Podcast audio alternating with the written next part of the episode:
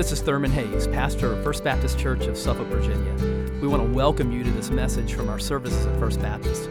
We're a congregation that is seeking to touch lives through the life changing power of the gospel. I pray that you'll encounter Christ in his power and love even now as you listen. thank you, guys. So, if you are new today, we are in the midst of a series we're calling Tell Me the Story of Jesus. And so, what we're doing in the series is we're walking through the Gospel of Luke, and we're especially looking at passages that are unique to the Gospel of Luke, that are not found in the other three Gospels. And so, I want to invite you this morning to turn to Luke chapter 19. Luke chapter 19, and the title of this message is To Seek and to Save the Lost. I didn't know that I would be, um, we'd be on this text the week that J.C. Mitchell, one of our former pastors, went home to be with the Lord at the age of 95. But uh, Dr. Mitchell is one of my mentors. He's been such a great encourager uh, to me and um, was really had a big hand in discipling my parents when he was a senior pastor here from 1957 to 1966.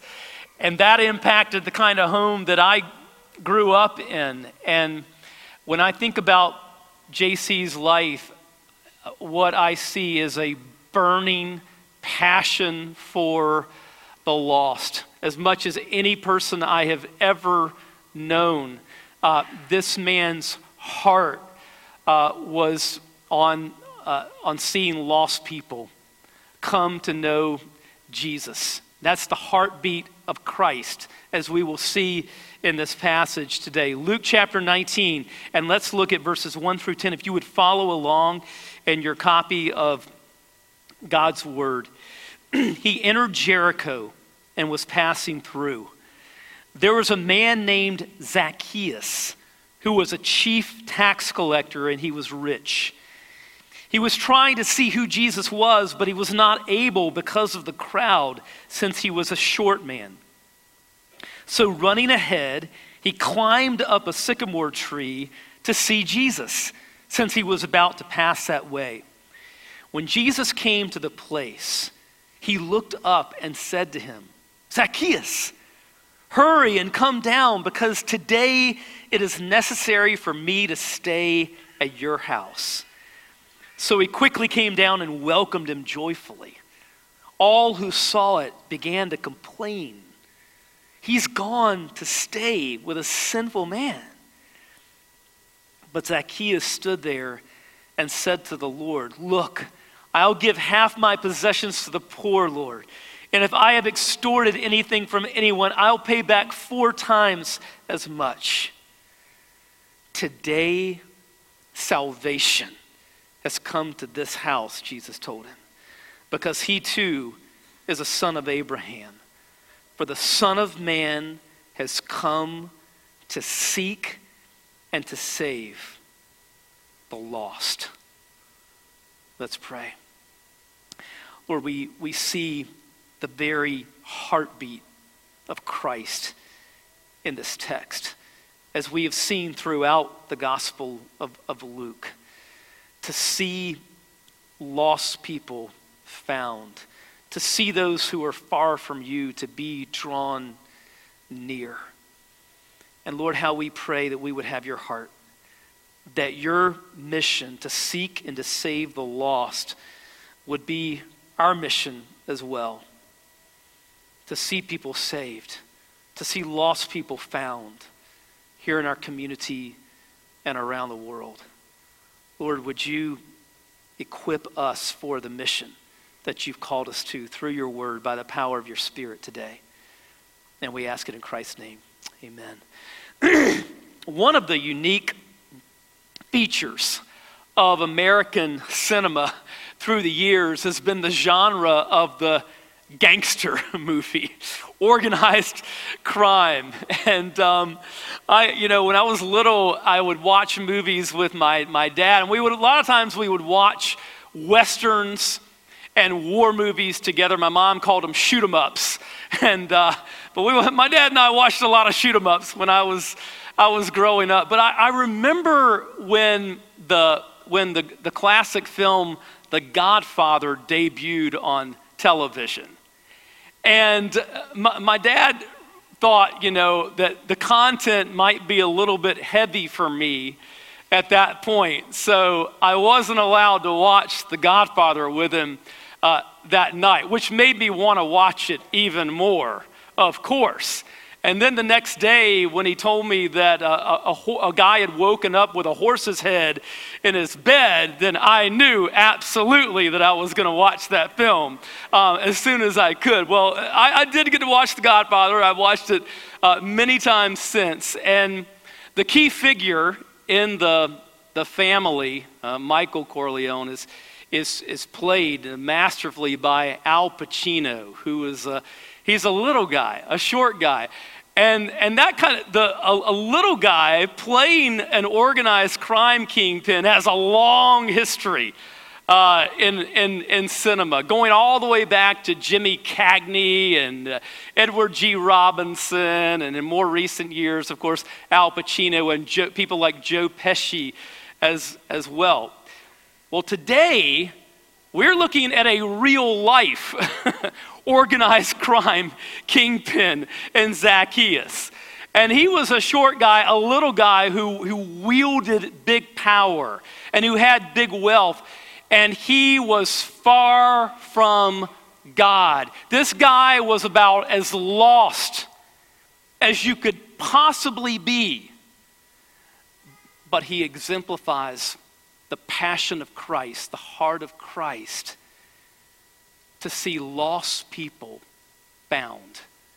So, what do we see in this text?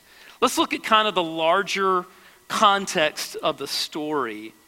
The larger context here is that Jesus is on his way to Jerusalem. Passion Week is not that far away at this point. And so Jesus is on his way to Jerusalem. If you turn back to chapter 9 and verse 51 of Luke, turn back to the ninth chapter and verse 51. This really begins the journey as Jesus, Jesus is, has been moving toward Jerusalem, toward the, the cross and the resurrection. It says in Luke 9:51, when the days were coming to a close for him to be taken up, he determined to journey to Jerusalem. And that word determined means that he, he set his face. He set his face toward Jerusalem. And he knew what was going to happen there. But Jesus was absolutely determined. He was not to be deterred from his mission to die on the cross for our sins and to rise from the dead that we might be forgiven and have eternal life. Jesus, Jesus, ever since this point, has been on this journey to Jerusalem. And by chapter 19, it is getting very close. And so that's the larger context of the story. The more immediate context we see at the end of chapter 18. So let's look at the end of chapter 18 and pick it up beginning in verse 35. As he approached Jericho, a blind man was sitting by the road begging. Hearing a crowd passing by, he, he inquired what was happening. Jesus of Nazareth is passing by, they told him. So he called out, Jesus, son of David, have mercy on me. Then those in front told him to keep quiet, but he kept crying out all the more, Son of David, have mercy on me. Jesus stopped and commanded that he be brought to him. When he came closer, he asked him, What do you want me to do for you? Lord, he said, I want to see. Receive your sight Jesus told him. Your faith has saved you.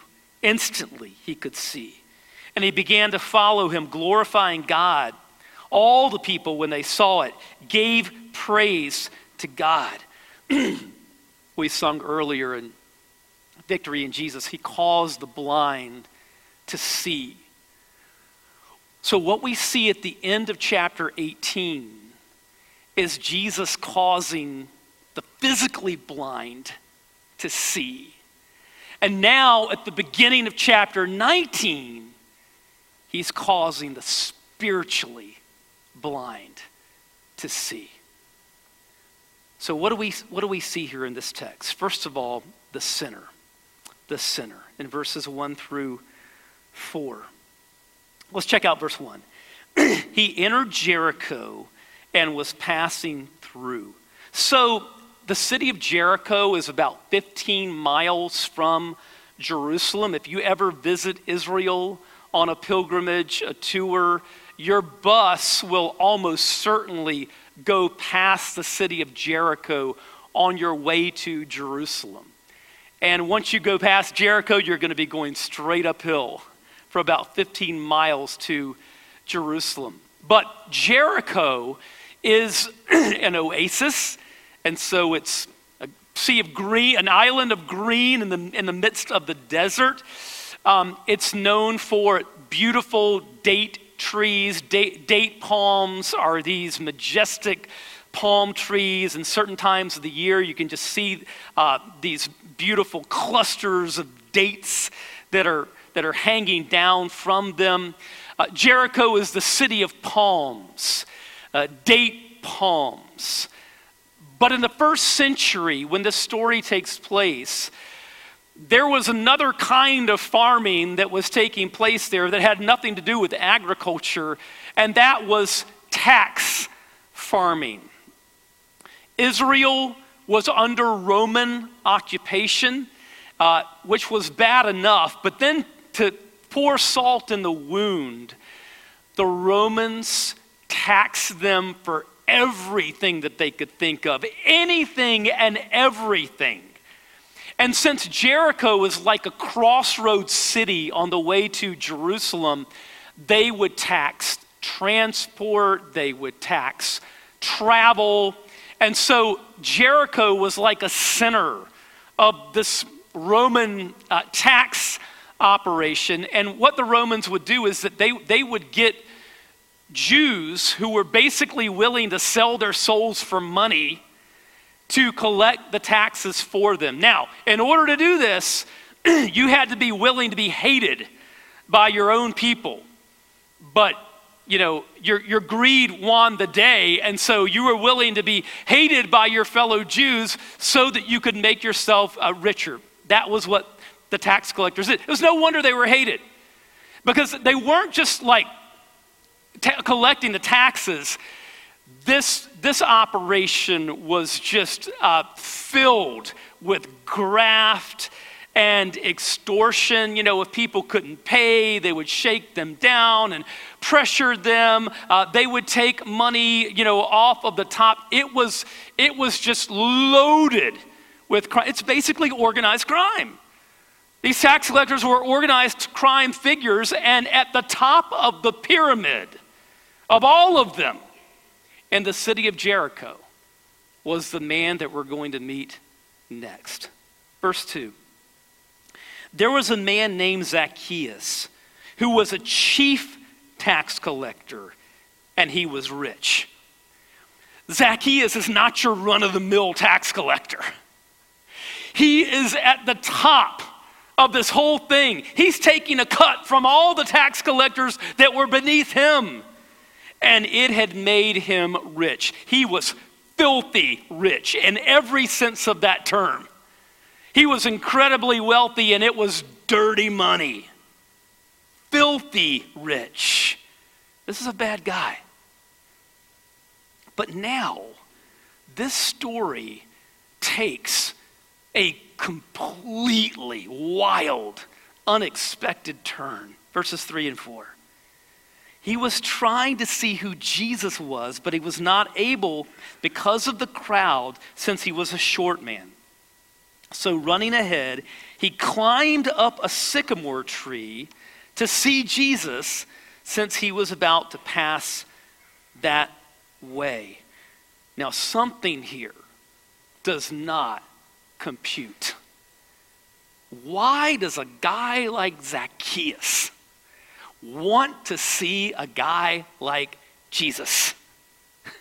Zacchaeus is the ultimate materialist. His life is just an absolute bondage to money to the point he didn't care what his people said about it. He had lost all of his friends. It didn't matter. It was all about the money. This guy's the ultimate materialist. Why on earth does a guy like Zacchaeus want to see a guy like Jesus? And he doesn't just casually want to see him. He is taking extraordinary measures to see him. It says that he ran ahead. You know, you know, Jewish men in the first century did not run. That was something for kids. Was un- considered undignified to run. Zacchaeus hitches up his robes and runs, and then climbs a tree. Another childlike action. I mean, you looked up and he's like a bird, you know, in the tree. I mean, the, the whole scene is, is wild. He's taking extraordinary measures. What is going on? God's Spirit is stirring in the heart of Zacchaeus. There is no other explanation for this. You know, this is the sovereign moving stirring, drawing of the Spirit of the living God. You can't explain it any other way. You know, in John 3, when Jesus is talking with Nicodemus, Jesus says to him there in, in, in, John 3 8, he says, he says that, you know, the wind blows and you hear the sound of it, but you don't know where it came from or where it's going. So it is with those who are born of the Spirit. You know, God's, the blowing of God's Spirit is like the wind. It's the, the breath of God. It's like the, we don't know, you know, we don't know kind of, there's a sovereignty to it. It. The wind blows where it will. We don't control the wind. And, and God's Spirit is moving in the life of the most unlikely individual. You can't explain this any other way than the stirring, the sovereign stirring of the Spirit of God in this guy's life. And it probably started as a dissatisfaction with his life. You know, Zacchaeus' philosophy has always been, you know, he who dies with the most money wins. And, and Zacchaeus has probably begun to question that. And it's begun, begun to dawn on him well, no, he who dies with the most money just dies, and then what? And there's an emptiness in his life. He has it all materially, but he's not happy. There is, there's an emptiness in him. Think about the, the famous statement by Marie Antoinette, the last queen of, of France, who had all of these things materially, and her famous statement was, Nothing tastes. Nothing tastes. Empty. And so the Spirit had, had begun to create a, dissatisfaction with his life as it was. And this is late in the, the three year earthly ministry of Christ. This is shortly before the Passion Week. So, you know, by this point, Zacchaeus has certainly heard about some of the things that Jesus was doing. And he, did, he didn't have many friends. The only friends he basically had would have been other tax collectors. But see, he's begun to hear. This guy, instead of just shunning tax collectors and hating us, he's, there been, he's, he's reached out to people like me.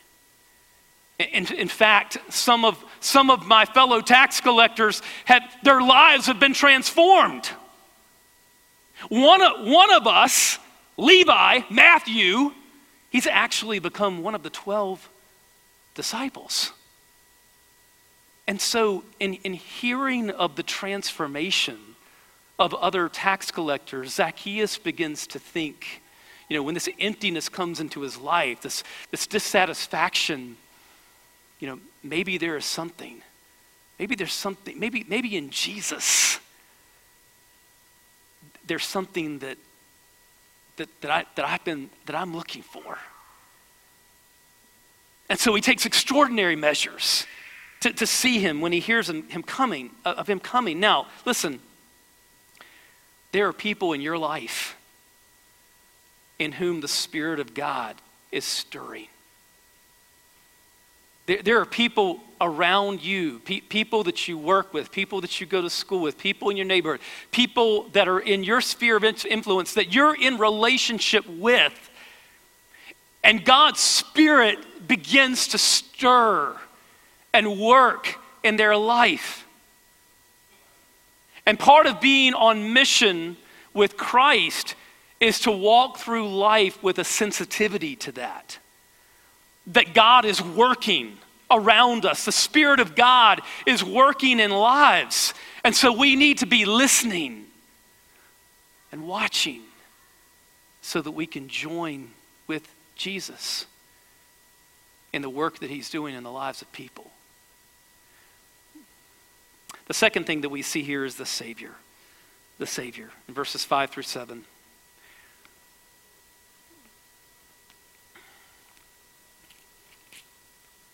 When Jesus came to the place, he looked up and said to him, Zacchaeus, hurry and come down because today it is necessary for me to stay at your house. Now, this is incredible on multiple levels.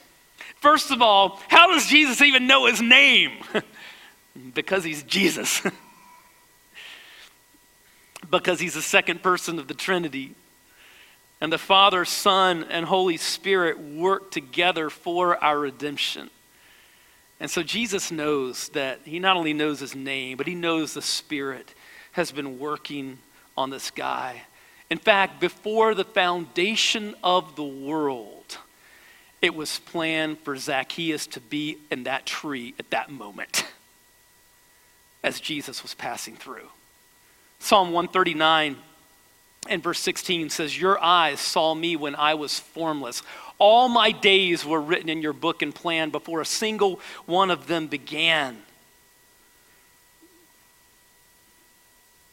Your life is not a product of chance.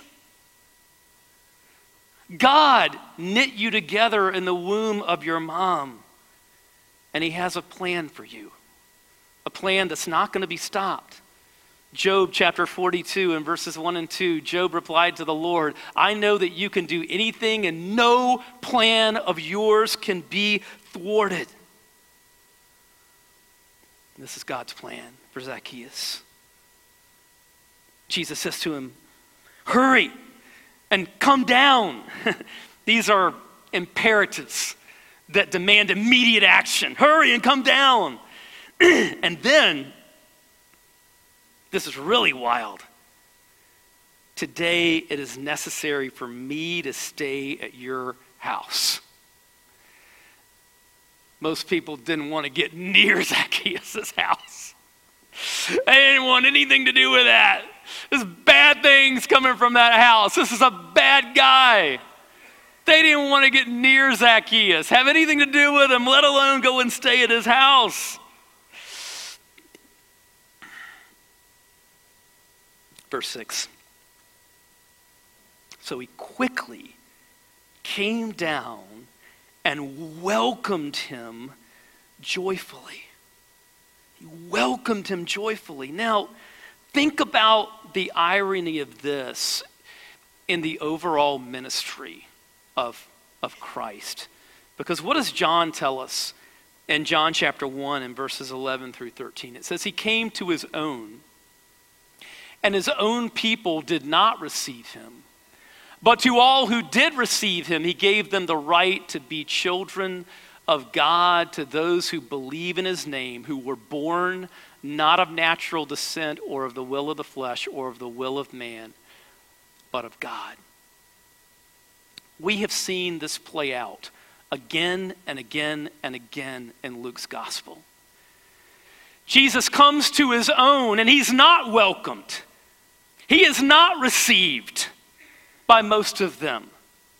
We have seen over and over again in Luke that those who should have been on the inside make themselves outsiders because they refuse to receive Jesus. And we have seen again and again that those who are most on the outside become insiders.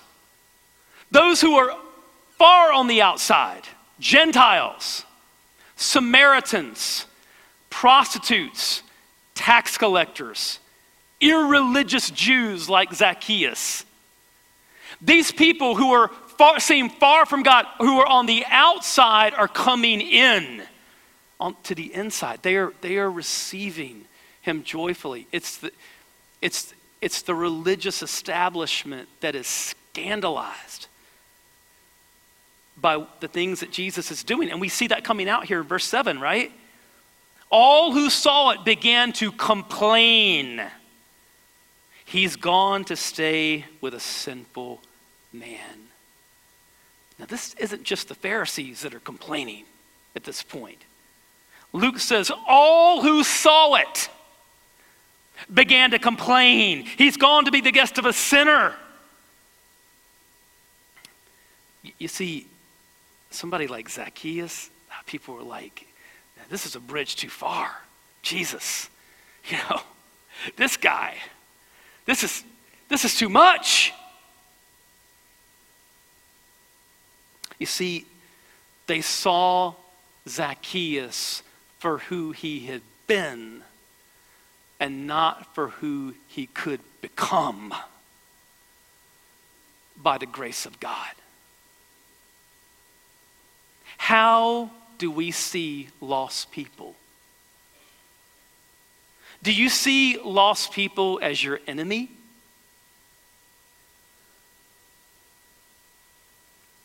Or do you see them as victims of the enemy that are in need of rescue?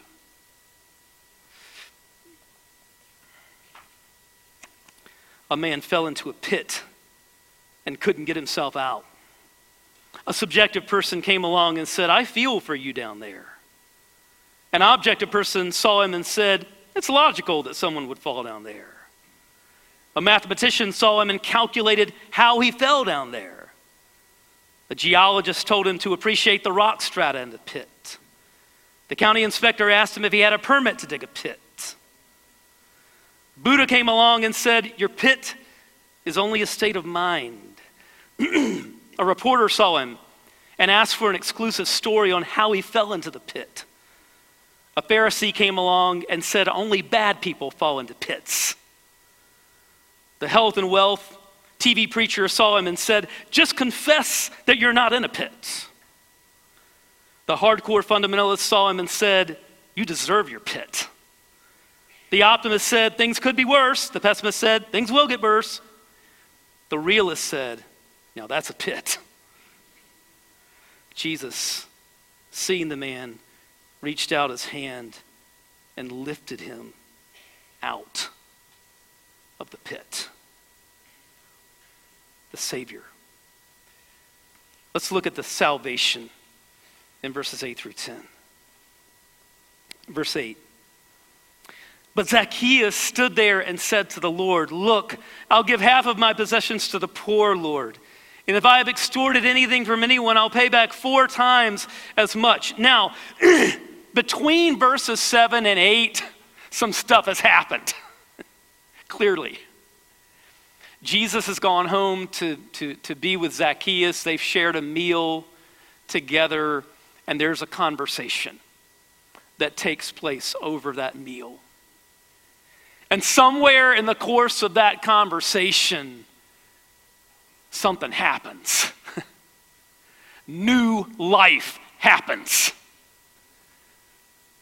2 Corinthians 5 and verse 17 says, Therefore, if anyone is in Christ, he is a new creation. The old has passed away, and see, the new has come. God has done in Ezekiel 36 26 in Zacchaeus' life. God says, I will give you a new heart and put a new spirit within you. I will remove your heart of stone and give you a heart of flesh. That's what God does. And that's what he's done in Zacchaeus' life. He's replaced that heart of stone with a heart of flesh. Now, the point, the, the, the, the, greatest point of bondage in Zacchaeus' life has been money. Mean, his whole life has revolved around it. He was willing to like lose his, his own people because he was so addicted to money. He's been in bondage to it. And so the Spirit begins to release him from that. We sung earlier, you and I are forgiven and what? Free. The Spirit frees us from the chains that bind. This has been a chain in Zacchaeus' life, and the Spirit is transforming him from selfishness to unselfishness, from being a taker to being a giver. and this is the fruit of repentance. Repentance is not just words. If it's real, there will be fruit. And in this case, it's absolutely imperative for the integrity of Zacchaeus' witness because this, this guy has been involved in all kinds of things. He's been, he's been used to, to taking advantage of the poor. Now he's talking about giving to the poor. He's, ta- he's been involved in extorting people. And now he's, we're to rect, he's determined to rectify all of that. There's an integrity to his witness here. Jesus says in, in, in verse 9, he says, Today salvation has come to this house because he too is a son of Abraham. Salvation means rescue deliverance from harm. I mean, look, Zacchaeus has been on a one way highway, and the only exit was marked hell. And God has taken him and put him on a different road completely. Rescue. Rescue. Salvation has come to this house because he too is a son of Abraham. He was ethnically Jewish. But now, on this day, he, he's not only a son of Abraham, he has become a son of the living God. He's become a child of God. He's been born of the Spirit. And now, the statement in verse 10, which in so many ways is key not only to the gospel of, of Luke, but to the whole ministry of Jesus. So many things lead, and lead into this moment and go forth from this moment, this statement. For the Son of Man has come to seek and to save the lost. What did we see in chapter 15? Jesus tells these three parables back to back to back about a lost sheep, a lost coin, a lost son and in all three of these parables, what happens? Something is lost. And there's a seeking of what is lost. There's a finding of what is lost. And there is a celebrating when what was lost is found. This is it. Right? This is Luke 15. The Son of Man has come to seek and to save the lost. Now, listen, that's his mission. That's his mission statement. That's got to be our mission.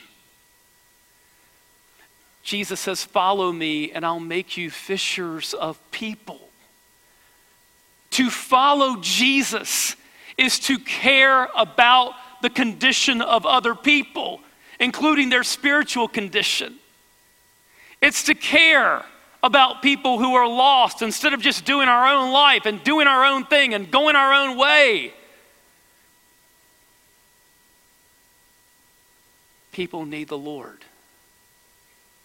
To follow Jesus is to care about that, to care about them, and to be a part of joining with Jesus in his mission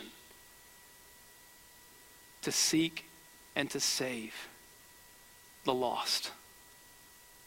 Let's pray together.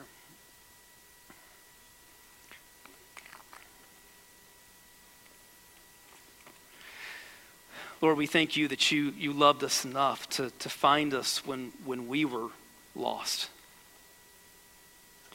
And Lord, we pray that you would give us the compassion of Jesus to care about the people around us. And it really comes down to love. This is a part of loving people. To care about them and to care about the, the, the ultimate thing, the most important thing. To care about them being found, to, to care about them coming into a relationship with you, which is the only thing that satisfies and the only thing that saves. And so, Lord, we pray that you would help us to, to walk through life with your eyes, with a sensitivity to the Spirit's working in the lives of the people around us. And Lord, that you would use us. Lord, may we, may we represent you well as we, as we mingle with people, as we interact with people. Lord, may we model the kindness, the love of, of Christ. And Lord, may we be, may we love people enough to speak, to speak words of life to them. Words, good news that bring salvation, that there is a Savior who died for sinners like all of us and who rose from the dead that we can have eternal life. Lord, may we be on mission with you. May we have your heart to seek and to save the lost. And as we just continue to pray, listen, that could be you. You know, just sitting in a church building doesn't, you know, any more make you a Christian than sitting in a garage would make you a car. You could be right here and and not be in a saving relationship with Christ. He invites you to turn to Him. Listen, the work has been done. Jesus loved us so much that He died for sinners like us on the cross, took our sins upon Himself, and rose from the dead that we can have eternal life. He lived the perfect life that none of us can ever live, and He died the death we should have died for our sins in our place. He invites you to turn to Him now and trust Him as, as your Savior, your Lord, your King. Would you do that today? The quietness of your heart. Turn to Jesus and trust Him. And so, Lord, we thank you for the incredible love that you have shown us in the gospel. Lord, help us to, to live that and rejoice in that.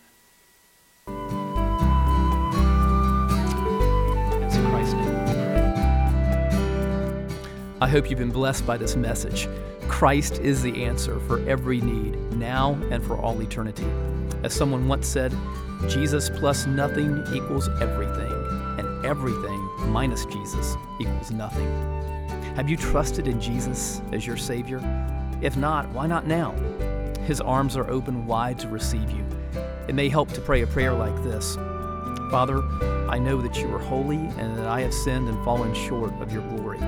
I know that you are a righteous God who must punish sin, but I believe that your Son Jesus took my punishment for me, died in my place, and rose from the dead so that I could have eternal life. right now, I turn to Jesus and trust in his finished work for me. In his name I pray. Amen. You know the Bible says this in John 1:12. To all who did receive him, who believed in his name, he gave the right to become children of God.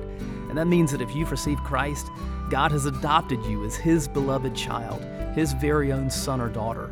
Just imagine it. Almighty God, the Lord of this universe, the one who possesses all authority in heaven and earth, is now your loving Father, and you are his child. You say, I love him. How can I honor God with the rest of my life? Well, when you love someone, you want to spend time with them. We get to know God through His Word, through prayer, and through His people. I would encourage you to pick up a copy of the Bible and begin to read it. Begin to pour out your heart to Him in prayer. And find a church family where the Bible is preached, where Christ is exalted, and where His love is flowing. If you're local, I want to invite you to the church I pastor, First Baptist Church of Suffolk, Virginia.